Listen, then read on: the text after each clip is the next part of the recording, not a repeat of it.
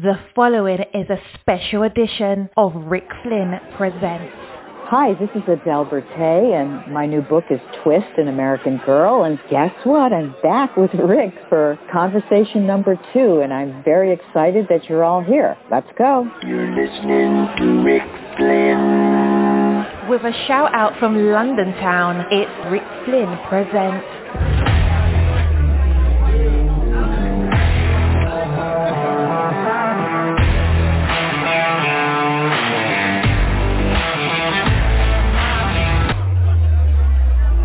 And now, ladies and gentlemen, your MC for the affair, Rick Flynn.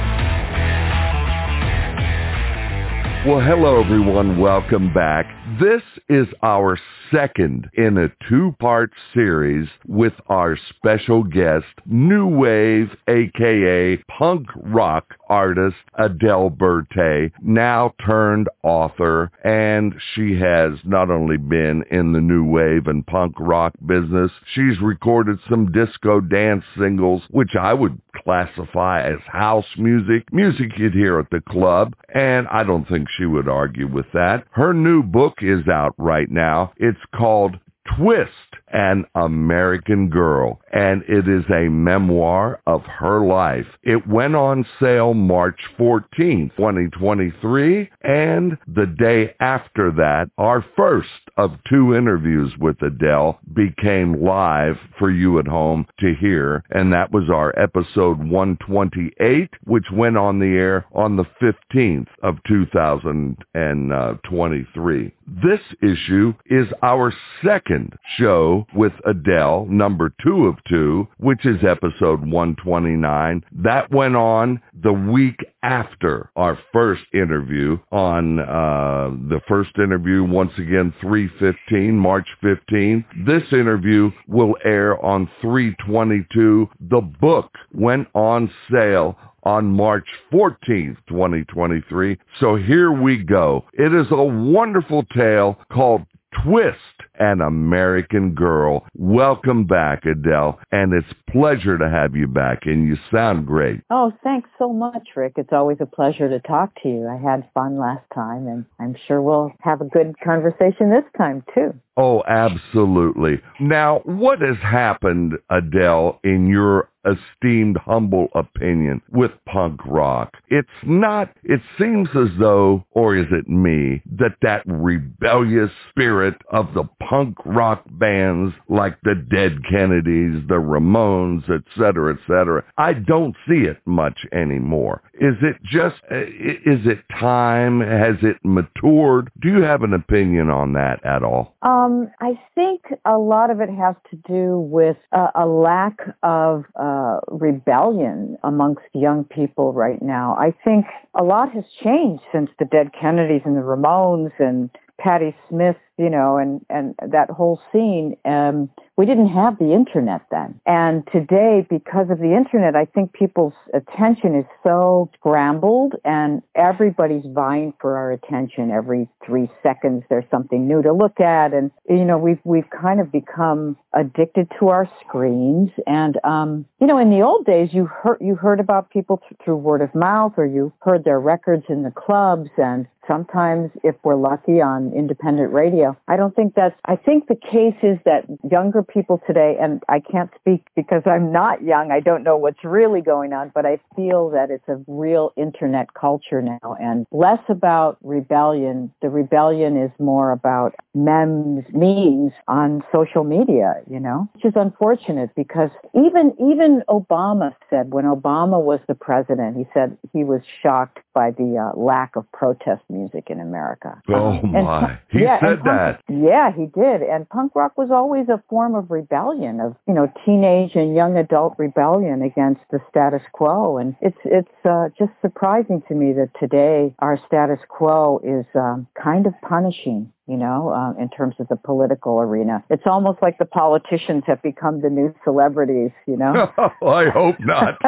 Oh Lord, no. I hope not. You know what I always thought caused all that? Too much of mommy and daddy's money. Yeah, yeah, I agree. I think that's a big part of it as well. Yeah, but then we had this, you see, I didn't think we had that spirit of what I call Vietnam War rebellion. You, you remember Mhm. uh, Country Joe and the Fish and all these. Yes. Be the first one on the block to have your boy come home in a box. Yep. Uh huh. Oh boy, they they told it like they wanted it to be told.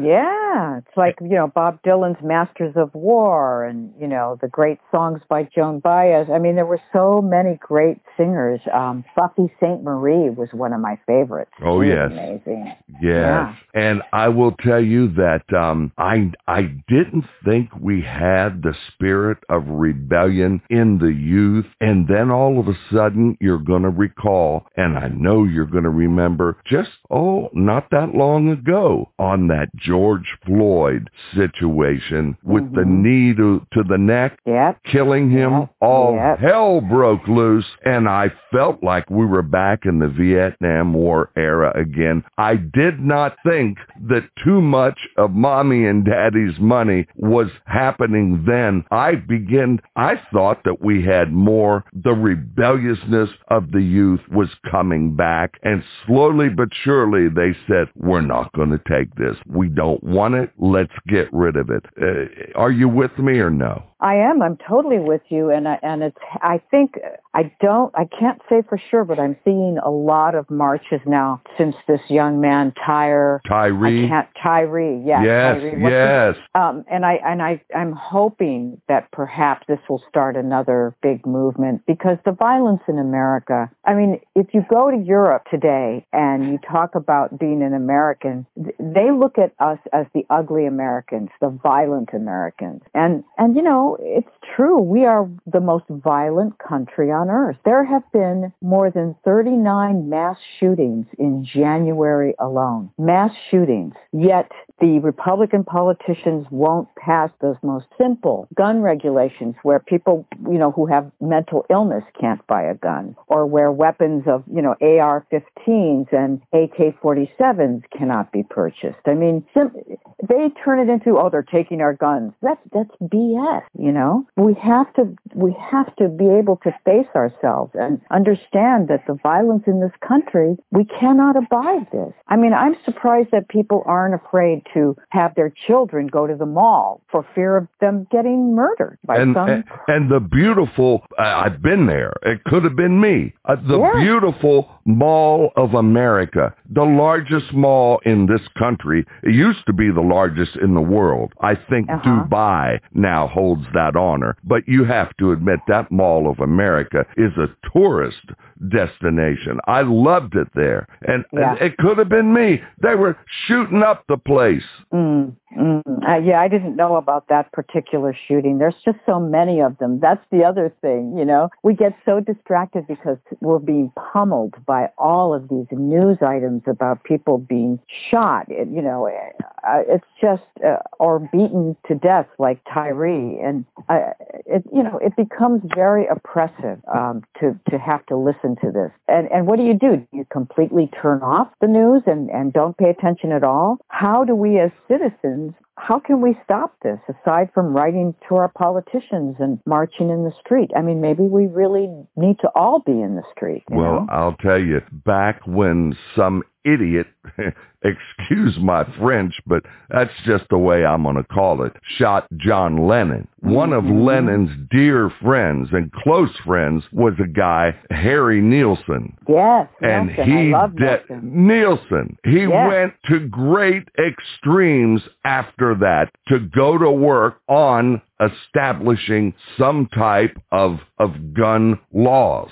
Do you recall? Mm-hmm. He worked as you know what off to do it, and he later found out, and other people came out and said what he did was he couldn't get it off the ground. It was just it was Ah. wasted effort. I hate to say it. I any effort is good, but they said he couldn't get anywhere, Yeah, it's uh and it wasn't his fault. They weren't blaming him. Sure, of course. No, Yeah. no, it you know, it's I think that there's a lot of dark money and power in this country um that it makes it and, and you know, in terms of what we see on the media too, that makes it very hard for people who believe in peace and equality to um, you know, be the victors, you know. Uh there's there's a kind of a an investment in violence and um it's it's really uh it's it's so puzzling to me. Also on a spiritual level, it's just very hard to to um to face it all every day these news items, you know. Uh, It's uh, Um, I quit watching the evening news. I'm sorry. I'll read Yeah. it. I'll read about it, but uh the evening news it was too depressing for me. I'll tell yeah, you. yeah. It, it was. Yeah, yeah, I understand. My yeah, I can o- I can only hear so much of it, you know, and without without it affecting me on a deep level. So I try to like, you know, only listen maybe, you know, once a day. I'll check the news to see what's happened, and it'll be another violent episode or a mass shooting, and then I'll turn it off and uh, try to concentrate on other things, you know. Right. Well, Yeah. we have a system of incarceration, which many people, including the think tanks, the professors, and the criminal justice experts, they'll flat out right tell you, uh, Adele, that this is done for uh, capital purposes, for money. Mm-hmm. Oh, Do you yeah. agree with Yeah. that? I do agree. Um, you know, there's a lot of money involved in the uh, incarceration system, and also prisoners work for I think it's like less than fifty cents an hour um, for major com- corporations while they're incarcerated. I um, worked with Wayne Kramer, who was a member of the MC5, um, and Out he was once in- Detroit. yeah, exactly. Yes, And- yes. yeah, and Wayne was once incarcerated on drug charges, and it's his vocation to take songwriting workshops into the prison system and work with um, inmates on uh, and teaching them how to write songs. So I was working with his organization for for probably about a year and a half, and we would go into prisons and do these workshops with um, male prisoners, and then I also did Lynwood Jail here in, L.A. But we worked at Twin Towers, which is one of the uh, uh, most formidable prisons in uh, well jails in the U.S. I, I And that's uh, in L.A., right? that's in LA, Yes. downtown LA. And it was such a moving experience because the men were so eager to be able to express their lives and their feelings about what had happened to them through song. You know, it was very moving. I would come out of those workshops, workshops occasionally just, you know, in tears from what I would hear. And funny enough, this is really interesting, Rick, the men were far more able to talk about their deepest emotions uh, in song than the women. The women were very shut down. It was really hard for them to express what they'd gone through. And women are in jail for very different crimes than men are as well. Men are more incarcerated for violent crime or um, break-ins or, and women are, are more about, um, uh, you know,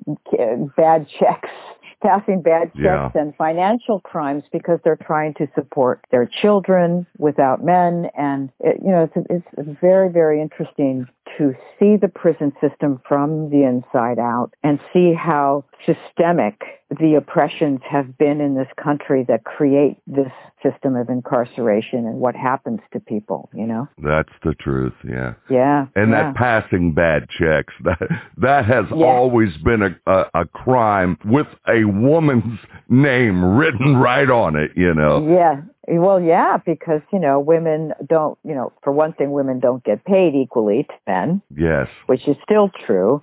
And women often get saddled with child care and having to work. Um, and, and it's really hard for working class and disenfranchised women to support their children. So it to, you know, uh, credit card fraud or passing bad checks or whatever they can do to support their child, you know. It's very hard for women in terms of the economic system and, and capitalism in this country. It's Right. always, you know, it's skewed towards men. So yeah, very interesting. The book from Adele Bertei, everyone, is called Twist, an American Girl. It is a memoir. That's what we're discussing today. You talk about being sent away to a place called Blossom Hill in that Mhm. book, and you said that 90% of the girls there were black. And oh, you loved it. You you fit right in because they accepted you because you knew how to sing. And they Mm-hmm. called you what did they call you? Little pimp? They well, the, they I had two nicknames in there. I, I I was called Little Bit and also Little Pimpin'.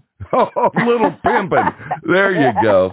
Yes, yes, yes. Um, yeah, because we, you know, we we we created a whole theater for ourselves. You know, some of the girls played as boys, and some of the girls were, you know, the feminine ones, and we created a whole society in there. And um, it was based on probably the most egregious and most macho and terrible things about men that we would adopt. You know, the way we the way we would talk, the way we would walk, and you know, the way we treated women. I mean, it was absolutely ridiculous. But we, you know, we didn't hurt each other. right. Um, it was all play. It was all theater, really. Here's what you said about black culture. Quote, it was everything to me. Is that right? That's yeah, because um, having been from white working class culture, black culture had so much more joy, and it had to do with music and laughter and humor. And to this day, you know, I, I spend a lot of time in Trinidad, which is a primarily uh, a black and East Indian culture, and it's so not to put down, you know, myself as a white woman being part of white culture, but my God, is it a different culture? It's so much more loving and warm and funny and musical and you know joyful. It's downright joyful. Right. And I think I think we're missing that in white culture. I see, I, see- I see so much rage and anger in working class and middle class white culture from men, and I think it's because they we don't we don't have that. We don't have that same. It's a spirit um, that that seems missing. It- like when you take art away from people, when you don't allow them, or or you know, when you have a child and you you bring them up to say, "Don't be an artist, don't be a musician, you'll never make any money," blah blah blah blah. This, you know, art should not be an elitist thing. It should it should belong to everyone, and that creative spirit is what brings the joy.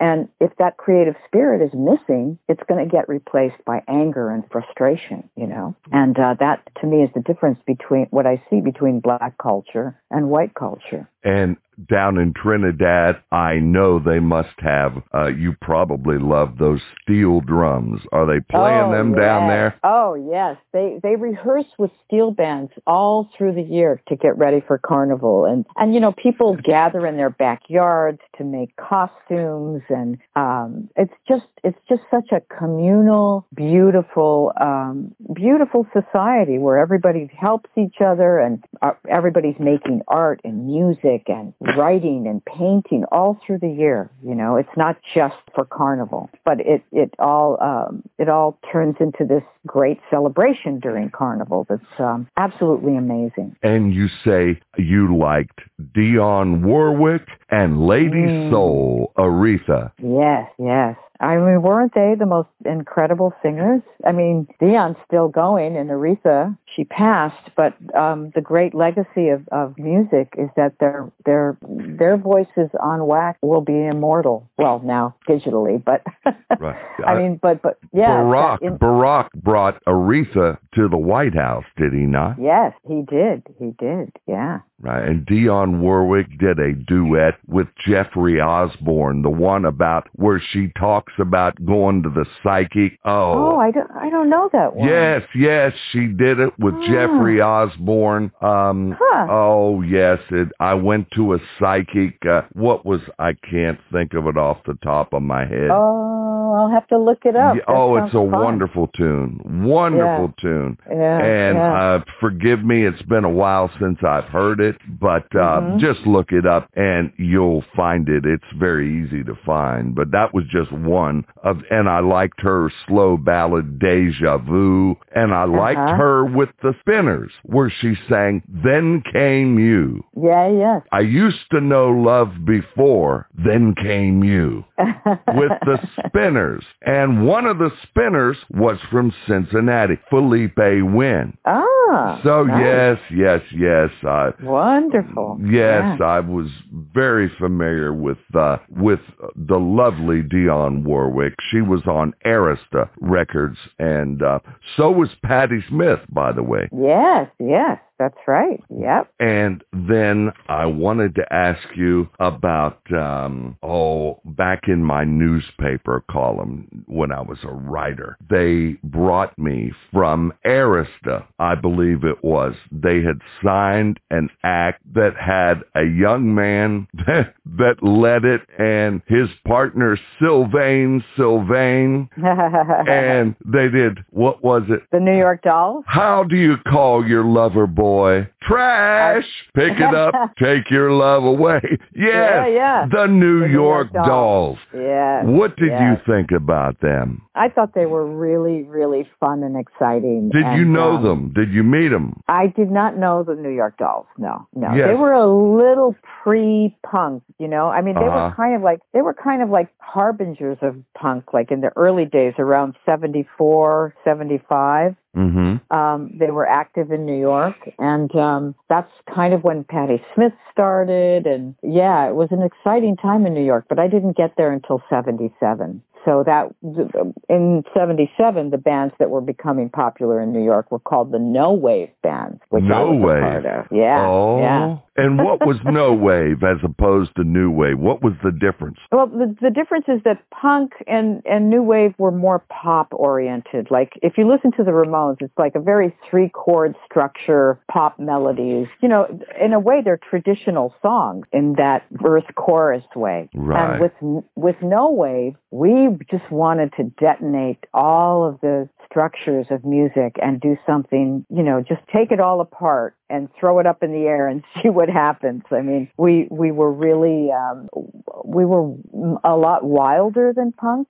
We were noisier than punk because we would take uh, you know certain instruments like for instance I played the organ but I played it like a percussion instrument. I didn't really play chords on it. So we kind of destructured music and and did something almost brutalist with it. It was really exciting and it was also kind of um, theatrical because the band that I was in, the Contortions, we were um, very popular for a while in New York, and we'd fill Max's Kansas City, and they'd have to do two. We'd have to do two shows because uh, there were so many people attending the shows. But our lead singer and sax player James Chance, who became James White, would go into the audience and pick a fight with a guy in the audience, or try to kiss a guy's girlfriend, and there'd be a you know a, a fisticuff fight going on in front of the stage, and then a couple of us in the band would jump into it, and there'd be like you know uh, these fist fights going on, And, you the- would jump into that? Oh yeah, of course. and, and then and the You're music would nuts, just keep- girl. You're I nuts. know. I was a wild thing. I Oh. was very, very wild. Wild Um, thing. Yeah, yeah. You like to do the wild thing. Oh my God. Now here is a guy that has a, last I heard, he lived in a loft in New York. I've never had the pleasure of meeting him, but I certainly did play his records. Among them, It's a Nice Day for a White Wedding. White wedding. You know, Yep. now I would call him pop because he Yeah. crossed over so much, but do you call Billy Idol? Was he punk rock? I think he leaned more toward just rock and roll and pop. Or am I yeah, wrong? no, I think you're right, and I think the uh, why Billy Idol was looked at as a punk also was like he had that perpetual sneer on his face. You Oh, know? he had the smirk. Yes, yes. he did. And, yes. and he also, you know, he was also he dressed very punk as well. You know, he had the spiky hair and the outfits, and so in that way he adopted like punk style. But his, you know, his songs also had that kind of gothy darkness to it. You know, like White Wedding was, you know, it was a very dark song in many ways, and yes. um, but yes. but pop, you know, he he was a he was pop punk, I would say. right. you know. Flesh for Fantasy. Remember that? Yeah, yeah. That was dark yeah. too. Yeah, yeah. Absolutely. All right. How about my boy over in the UK? And they love this show right here in the UK. I'm doing this for them. It's sex and drugs and rock and roll is all my Oh. body really needs. Ian Dury. I Ian. Dury. Yes. Yes. Oh, you Incredible. remember. Oh yeah, I saw him a couple of times in New York. Uh, it, it, I think it was in the very early '80s. I loved him. I thought he was amazing. that came from the album. You remember the album? If not, I'm going to tell it to you. what is it? New Boots and Panties. yeah, that's fantastic. Uh, it's Ian Fantastic. Dury. Absolutely. Mhm. Punk rock. And you gotta be cruel to be kind in Ah. the right measure. Nick. You gotta be Nick Lowe. Yeah, you gotta be Lowe. cruel to be kind. He was uh, punk rock all the way. You gotta give me that much. Yeah, yeah. No, he was. Yeah, but also pop. That was a pop song. I would agree. To be kind. Yes. Yeah, yeah, for sure. Yes. Yeah. And Mhm. then the world was moving. She was right there with it, and she was Oh, Talking Heads. the Talking Heads with David Byrne. Absolutely. Well, isn't that that was his name, wasn't it? B Y R N E. David Byrne, I believe. B Y R N E. Yeah. Yeah, Um, all right. Chris- I'll, I'll go with that. What do you think about the Talking Heads? Were they punk or were the, what were they? they were probably it's so hard to put a genre on some of these bands you know i think they were absolutely brilliant and they they had pop sensibilities sometimes but they played around with structures in such novel and and interesting ways i mean some of those albums they did together. And i think chris frantz and tina weymouth the bass player were also very instrumental in creating that sound with david byrne you know It Um, was David almost a Parliament Funkadelic type of a blend in a way, wasn't it? Just more and Uh, yeah. more new wavy. Yes, definitely, definitely. Um, I think they made some of the most extraordinary records of that time, you know, of the 80s. They were just genius. They were also really genius in the early days, too, like the first couple of albums. Um, Talking Heads, I think it's called Talking Heads 77.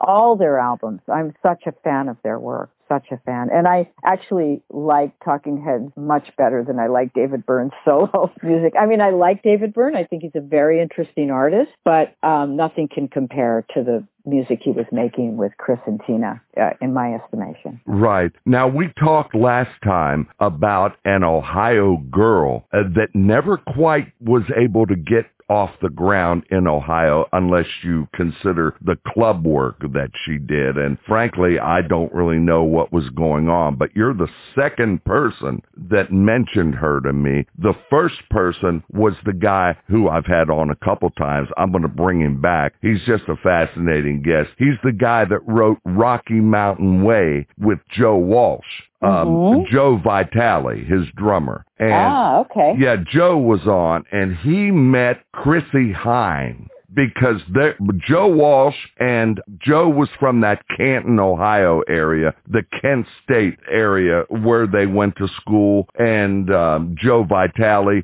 Joe Walsh, I believe they attended Kent State, and that's Mhm. where they had met Chrissie Hynde, and she told them, you know, uh, this, I'm not liking the scene, I'm not digging it, I'm gonna go over to Europe, and it was Mhm. after she went to Europe that Chrissie Hynde, I'm gonna believe, got into what was to be the Pretenders and did Brass in Pocket and all this and that. Did you Mhm. did you believe that she had um, uh, a lot to your liking or no? I think Chrissy's be- absolutely brilliant, and she's underrated in terms of women rockers. She she's not talked about enough as like how important she was to women starting to play instruments uh, in the late in the late mid late 70s and 80s. I mean, there was Patti Smith, of course, who was totally innovative, and she was a poet, and she just broke all boundaries and and paradigms. But Chrissy was an amazing guitarist and vocalist and songwriter, and you know, she she it was a very sexist scene in Cleveland and Akron for women in the in the 70s, and she got out of there and went to England, and um, things were changing fast in England as well well in London, and she hooked up with um, the Vivienne Westwood crowd, Malcolm McLaren, and met all the guys, you know, the players in the scene there, and you know, just kept at it, persevered, and formed her own band, and came out with uh, that first Pretenders record, which just blew everybody away. Yeah, yeah, You boy. know? Yes, it sure Yeah. did. Yeah, she's just brilliant. But you know what? The group Kansas, if you remember them, Carry On My Wayward Son, Yeah. Philip E. Hart, their drummer, who was the leader of that band, he went to England, having lived in Kansas, which I guess all you do out there is watch the corn grow. You know what I mean? Yeah, so he yeah. took off to England to try to get something started, and he Uh-huh. hated it. He he hated the whole thing. So finally, Yeah. he came back to America. They got something going, and then they all relocated, I was told, and went down to Atlanta, where I believe he Ah. probably still lives in that area now. So not Uh-huh. everybody was able to go down and springboard off the British culture the way that Chrissy was. What do you think it was? It was just her style of music. I think I think she just, you know, she was very brave, courageous. It, you know, it takes a lot for a girl from Ohio to just take off and move to London, but her instincts were spot on and she loved the culture and the music and the fashion and she was able to assimilate into it. Some people just can't, you know. It's some people find another culture just too foreign, but Chrissie embraced it and and, you know, and it's interesting because it was very punk rock at that time with people like the Sex Pistols and everything. But again, there was that there was that pop element, even of the Sex Pistols. Sex Pistols, those were pop songs that they wrote. Mm-hmm. So, Yeah. so you know, so Chrissie, Chrissie, you know, she took the best of English culture and English and found brilliant English musicians, and you know, I think I think it took a lot of courage on her part and perseverance, and of course, talent to do what she did. No, I would agree. I totally would agree with that. David Bowie, were you a fan? I bet you you were. Oh my God, of course, Yes. of course. Yes. You know, he, do you know that his, his first American concert with Ziggy and the Spiders from Mars was in Cleveland? At No. the, uh, yeah, I think it was at the Cleveland Auditorium. And I Oh. believe it was 1974? 73. I think it was 73. But I was at that concert and it was an astonishing moment because he brought theatrics to rock and roll. And, you know, Yeah. came came out in costumes and, you know, everybody that was in the audience because, you know, his his whole presentation was so androgynous and gay and hmm and the and the audience reflected that as well. So you know, for the first time, you know, you had to be in the closet uh, in the '70s. You could not come out of the closet, or you would be ostracized from your family. You could lose your job. It was very different than it is today. And um, I re- I remember that concert where everybody was dressed glam and in glitter, and it was an androgyny and gay and straight, and everybody mixed up together, and it was so glorious. Now, didn't that. he discover Iggy Pop? He did. Right, yes. He did. Yeah. And another act that I had worked with because they asked me to interview them, and I certainly did. And we published them, and I still have it in my portfolio. And I believe that you know who I'm talking about because in your book, you mention them. And they hmm. had a hit record with a song that I believe David Bowie wrote it. And he mm-hmm. said about the lead singer in this band, you with the glasses, I want you.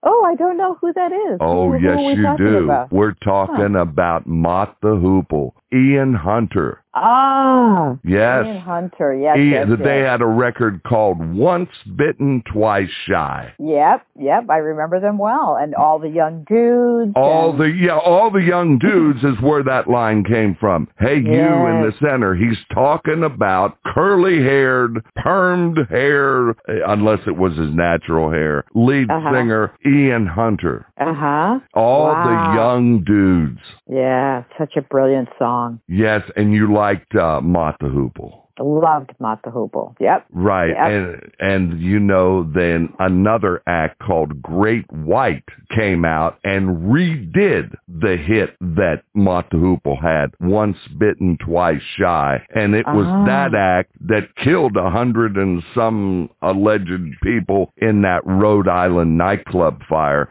when they set off the explosions, the pyrotechnics goodness. indoors. Yes. Remember that? Yeah, I That do, was I a do, yeah. later I believe, of uh, Wow. of the band um, uh, Great White. Oh wow. Yeah, yeah. Yeah, it was a sad, sad thing, but Yeah. yeah, there's good and bad in rock and roll, and you've seen it all. And I bring this up because a lot of what you say in your book, and we can talk about rock and roll because I love it. That's why I call this Rick Flynn Presents Confessions of a Showbiz Kid. If you're in it as long as you and I, who are about the same age, have been in it, you've mm-hmm. got stories to tell, do you not? yes, Certainly. but you know what? You say that no matter what you went through in life, and your book, Twist, An American Girl, your memoir, it starts out with you as a child and continues up with the success that you had. And you said if there's one constant that ran through it, it was music. Yes, yes. Actually, though, um, it, it the book ends when I first meet Peter Laughner of Pere Ubu. Right? And he was your mentor. He, was taught my mentor. you, right? Well, yes, he did, and um, so it only goes. The book, the book is about my childhood up until the age of seven, uh, eighteen. But then the next book, Peter and the Wolves, which has al- already been published, is all about my rock and roll history with Peter Laughner of Pere Ubu. That book is for sale on Amazon as well. Right, and And tell them about, I want you to tell them about why LaBelle matters because you once said that that was your, your, in your mind, your biggest professional accomplishment. Why is, what, why LaBelle matters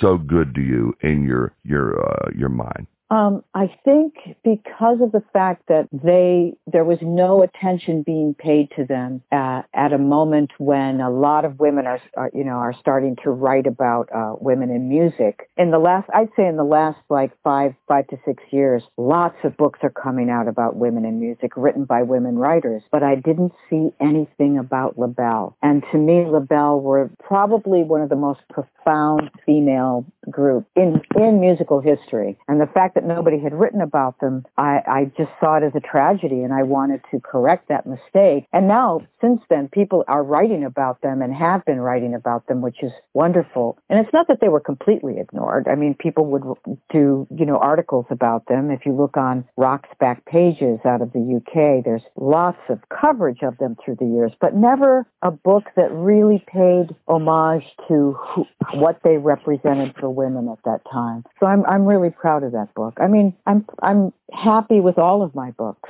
Um, but I like being able to tell stories of people that were also really important to me. Like I'm writing a book now about Sinead O'Connor's uh, LP Universal Mother. It's for a series on Bloomsbury, um, 33 and a third series, where each book is about one specific album. And you know, Sinead O'Connor's also uh, been she's been through such tragedies. I mean, recently she lost her son. He committed suicide. No, I heard that. Yeah, that's Yeah. sad. That's sad. yeah, yeah. So I do really uh, like, you know, presenting stories and homages to people that I think are very, very important and, you know, maybe new ways of looking at them as artists or looking at their music. It's very important to me. Right. Well, we have music as a thread that ri- runs through your book. But Yeah. here you go, and here's uh, what I wanted to get your opinion on because you say, unfortunately, the American juvenile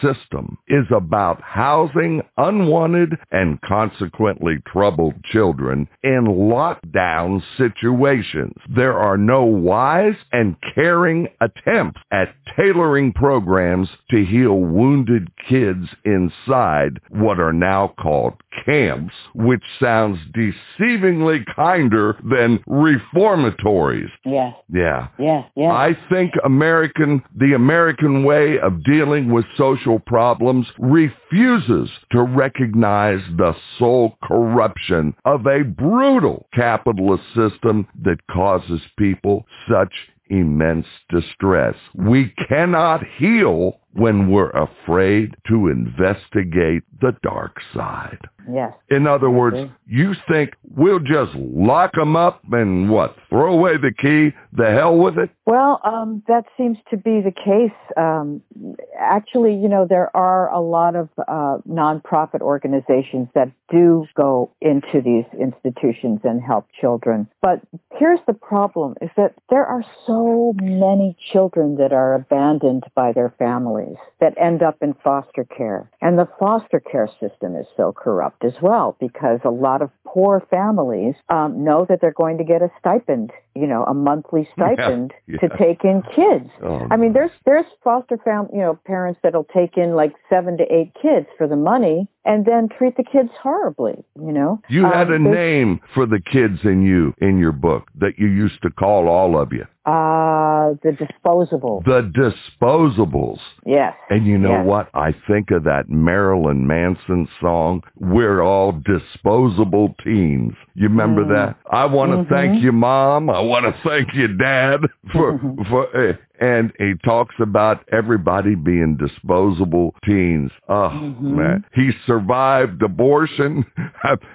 he's, he's, well, I, uh, you Well, know. he's What do you think of Marilyn Manson? Was he over the top or, eh, I, I- I would call him new wave punk rock or am I wrong? I think I, you know, with all the stories that have come out about Marilyn Manson's abuse to women, I'm not Yeah. a fan. I'm Uh-huh. just not a fan. Uh, you know, I, I haven't heard from him lately. yeah, I, I was never a great fan of his music, you Mhm, know, mhm. uh, and and uh, I just uh, whatever he went through as a child, he didn't. He was not able to heal from it because he took it out on women, and I think that's just unconscionable, you know. Mm, mm, mm. And I think, and I do think a lot of men do that. I mean, I think that, I think, you know, I have a lot of compassion for men that they have to grow up to be care, like the guys that, you know, are macho and the defenders of, you know, the families and they have to, they have all these responsibilities and they have to be a certain, you know, toxic way of masculinity that, eh, eh, you know, I have a lot of compassion for them. What I don't have compassion for is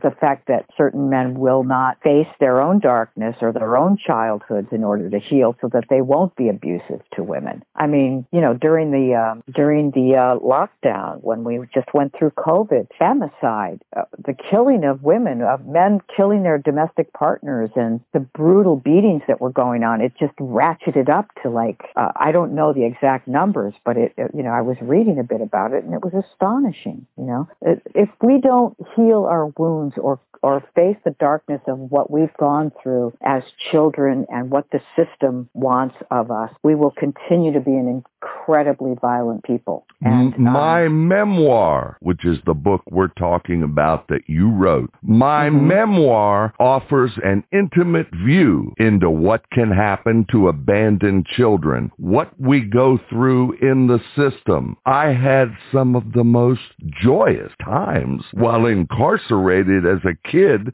due to the community of lost girls found there. We became family, the replacement for those who threw us away. Mm-hmm. It's true. It's true. And that's what we, that's what we do. And, you know, that's what punk rock was about in a lot of ways too. It was about, you know, kids that were rebelling against a system that was very punishing and us all finding each other like a tribe. Um, yeah, it's interesting how we do that. You know, community is so important. Boy, isn't that the truth? Another gal, something tells me, I, I don't know this. I'm going to take a wild guess out of nowhere that you had to have met a girl that the world knows as Blondie. Uh, her name Uh, is Debbie Harry. Please tell me you at least met her once.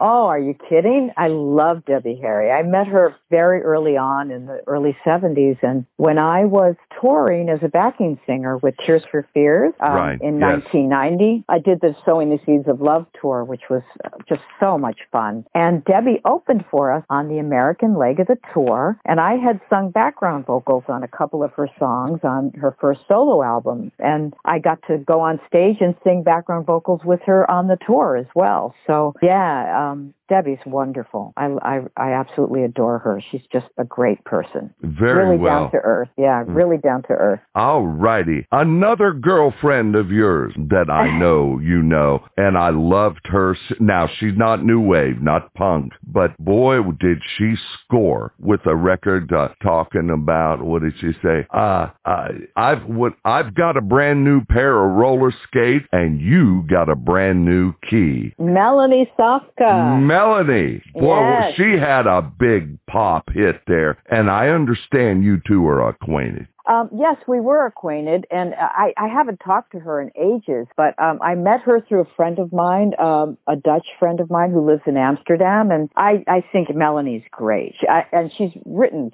such good songs. I mean, remember um, Candles and they- lay down candles in Lay the rain. Down, yep, and then um, what was the other one? Brand new Um, key. Brand new key, Candles in the Rain. Look what they've done to my song. Oh yes, yes. Remember that? I, I, oh, I love vaguely. Yeah, it's That- been years. I, I might have to cover that song for her because Mhm. because you know um, I'm sure she could use the royalties if they if they ever get paid. But um, Mhm. yeah, that would be a great song to to cover. Actually, thanks Boy. for uh, bringing her up, Rick. Thanks for bringing her up. That's all right.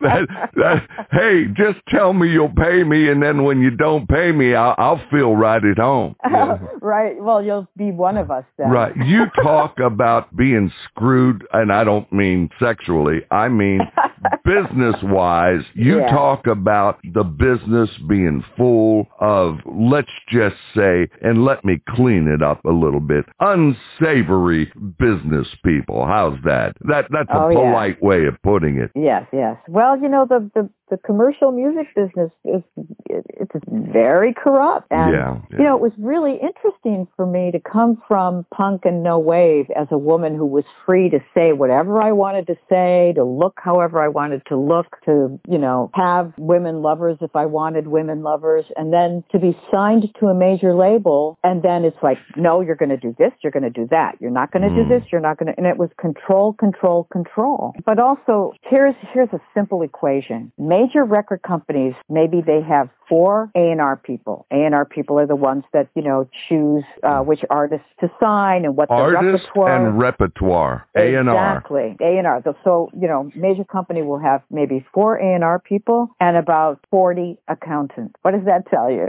Yeah. Well, I remember they used to have people that knew about music years ago when I was a kid running Yes. the place. And then they started replacing them with these darn attorneys, you know? yeah. That doesn't wouldn't know a note on a piano if you played it for them and and sent them a telegram. Exactly. They I, know, I, nothing about music. I know, I know. I remember talking to one A and R man. We were having a conversation, and I, I think I brought up uh, Bessie Smith and Robert Johnson, hmm and they they didn't know who the hell I was talking about. Right, Robert Johnson, the old um, uh, blues, The blues. artist. Yes, Yeah, exactly. Bessie exactly. Smith was just a, a female, a black female singer, right? Yeah, she was a brilliant blues singer and Blues, very yes. yeah, influential on Billie Holiday and you know, I, I, people today they, they just don't know history in general. They're they're just looking at their phones for whatever's speeding by. You know what I mean? Yeah, absolutely.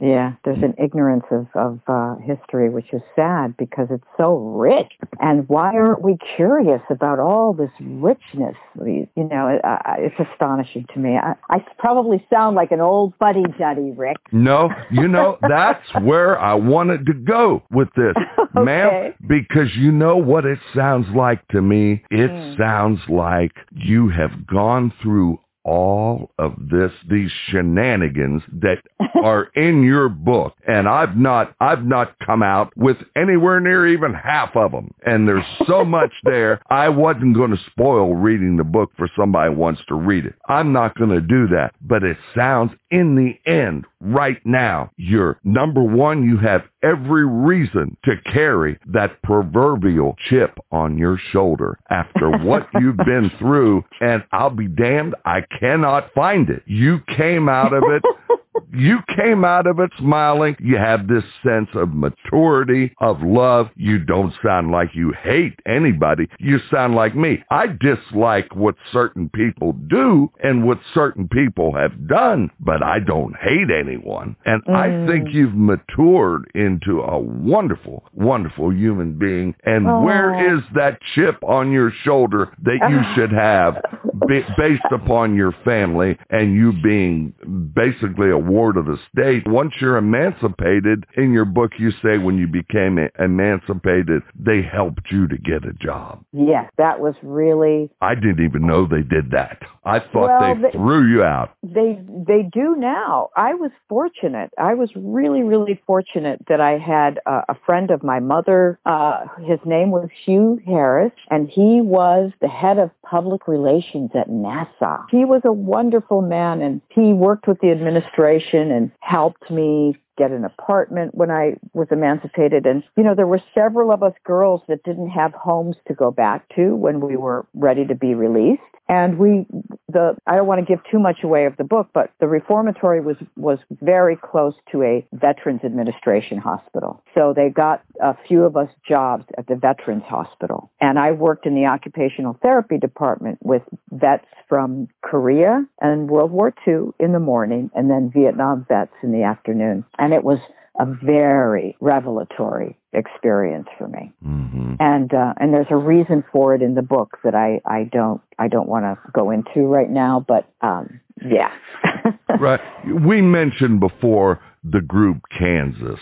They had a big, big record. I know you know their hit single, amongst others, and it was called "Carry On, My Wayward. Son." Were you the wayward, the wayward girl? I was. I think I was. And I think I probably will always be in a certain sense. But, you know, I lost that chip um, through finding the goodness in other people, Rick. Where is the hate in you, if there is any? There's none. There's none. I'm trying to also learn the difference between judgment and discernment because judgment comes from ego, like I'm better than, mm-hmm. I'm better than you, you know, where discernment is more about understanding who people are and not, you know, you don't have to abide by what they do or approve of it, but um, sometimes we can't, we, you know, you can't change it. You have to accept that you can't change certain things and discernment is about understanding. So I'm trying to not judge people as I get older mm. and learn more about discernment and empathy. When you see cities set on fire, when you see this spirit of the George Floyd slash Tyree rebellion going on. You know, mm-hmm. a, a, lot of that, yes, there's death involved, but it all started, my dear, with ego. If they yeah. would let the ego go and say, I can't put my knee on someone's neck eight minutes or whatever it was, it'll mm-hmm. kill the man. But mm-hmm. no, no, no, no. Hey, nothing will happen to me. We'll just do it. And you know what? Mm-hmm. People are getting sick and tired. We'll never live in our lifetime, you and I, to see it. But one of these days when we're gone and a new generation or two or three comes, this qualified immunity is going to be gone. I and so. these people doing this nonsense are going to be up for paying for their malpractice insurance out of their mm-hmm. own pocket. Mm-hmm. And just yes. like everything else, when you, you lose one case and the rate goes up, you lose another case and the rate goes up. And your mm-hmm. third one, they come to you and they say, uh-uh, we ain't insuring you no more. You're a mm-hmm. And you better right. find another line of work. It's long overdue. Do you mm-hmm. agree with me, ma'am? I totally agree with you. And I also pray for the time that we won't see in our lifetimes when white people in America will cease thinking that black people are their enemy and will band together with them because that divisiveness is something that capitalism likes to keep in place. Keep them fighting so that we can keep picking their pockets and making them work, you know, like like chattel, really. So uh, that's a day I pray for because those two cultures together could be so beautiful if we, you know, became harmonious. Um, when when you mention race in this country. People freak. I know. I know. They that, that, that, freak. that, that's been system. They've been systematically taught that we should be enemies. Mhm. You know. So, um, The yeah, good has old be- boys network. yeah, yeah. Oh, That, that that's a shame. It's just such a shame. Um, wow. Guess what time it is, Adele? is it is it time for us to go? It's time for us to go. We're we're an hour and there we have it. You thought I was nuts saying let's do two weeks on this. Do you understand now why I wanted to do it? Does it make sense to you now? It does because you know this has been more of a conversation, and I I just love it. I, it's been really wonderful talking to you, Rick. Oh, God bless you, girlfriend, because in your heart, we're two years apart, you and I. I grew up when you grew up. I did not Yeah. have the hard life that you had uh, as a child. But you know what? I look upon you as a lady who, like I say, you had talent. You did with it what you could. You had a whole lot of years of performing. And you know what? You're not done yet. You can write. You were in the movie Desperately Seeking Susan. Uh, Madonna was in that movie uh, too, I believe. Yeah, Both yeah. of you had had a part in there, and you even talk in the book you like the British invasion and Mm-hmm. groups like I think you mentioned the zombies. You know, And the Kinks, the Kinks. oh, I yeah. love the Kinks, Ray and Yeah. Dave Davies, the Davies brothers. Yeah. Hey, can I mention something? Yes, before we go? absolutely. There's a documentary called All the Beauty and the Bloodshed, and it's about the life of Nan Goldin. And Nan Goldin is an activist who was once addicted to OxyContin. Oh yeah. got Oh my. And she and she got clean and what she did was she found out all this information about the Sackler family who manufacture OxyContin and she started protests against them and started a whole movement to take them down because they lied and said OxyContin wasn't uh, addictive. This movie is so brilliant because she was able to win against the Sackler family. She's like the Joan of Arc Mm. of fight, fighting opium addiction in this in this uh, country. And I'm actually in that movie. That's why I brought it up because Oh, I'm really? dancing with her. Yeah, there's footage of me dancing with her in 1977, and it's a great movie. It really is, and it's been nominated for an Academy Award. So I hope it wins. You know. Wow, that is excellent. Ladies and gentlemen, you have been listening for two weeks straight on this show to our guest right now, Adele Bertei, B-E-R-T-E-I.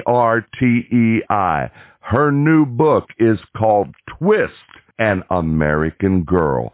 That is a memoir. Twist, an American Girl. It went on sale March 14. Our first show with Adele aired on March 15, and this is one week later, and we are now wrapping up our second interview with Adele.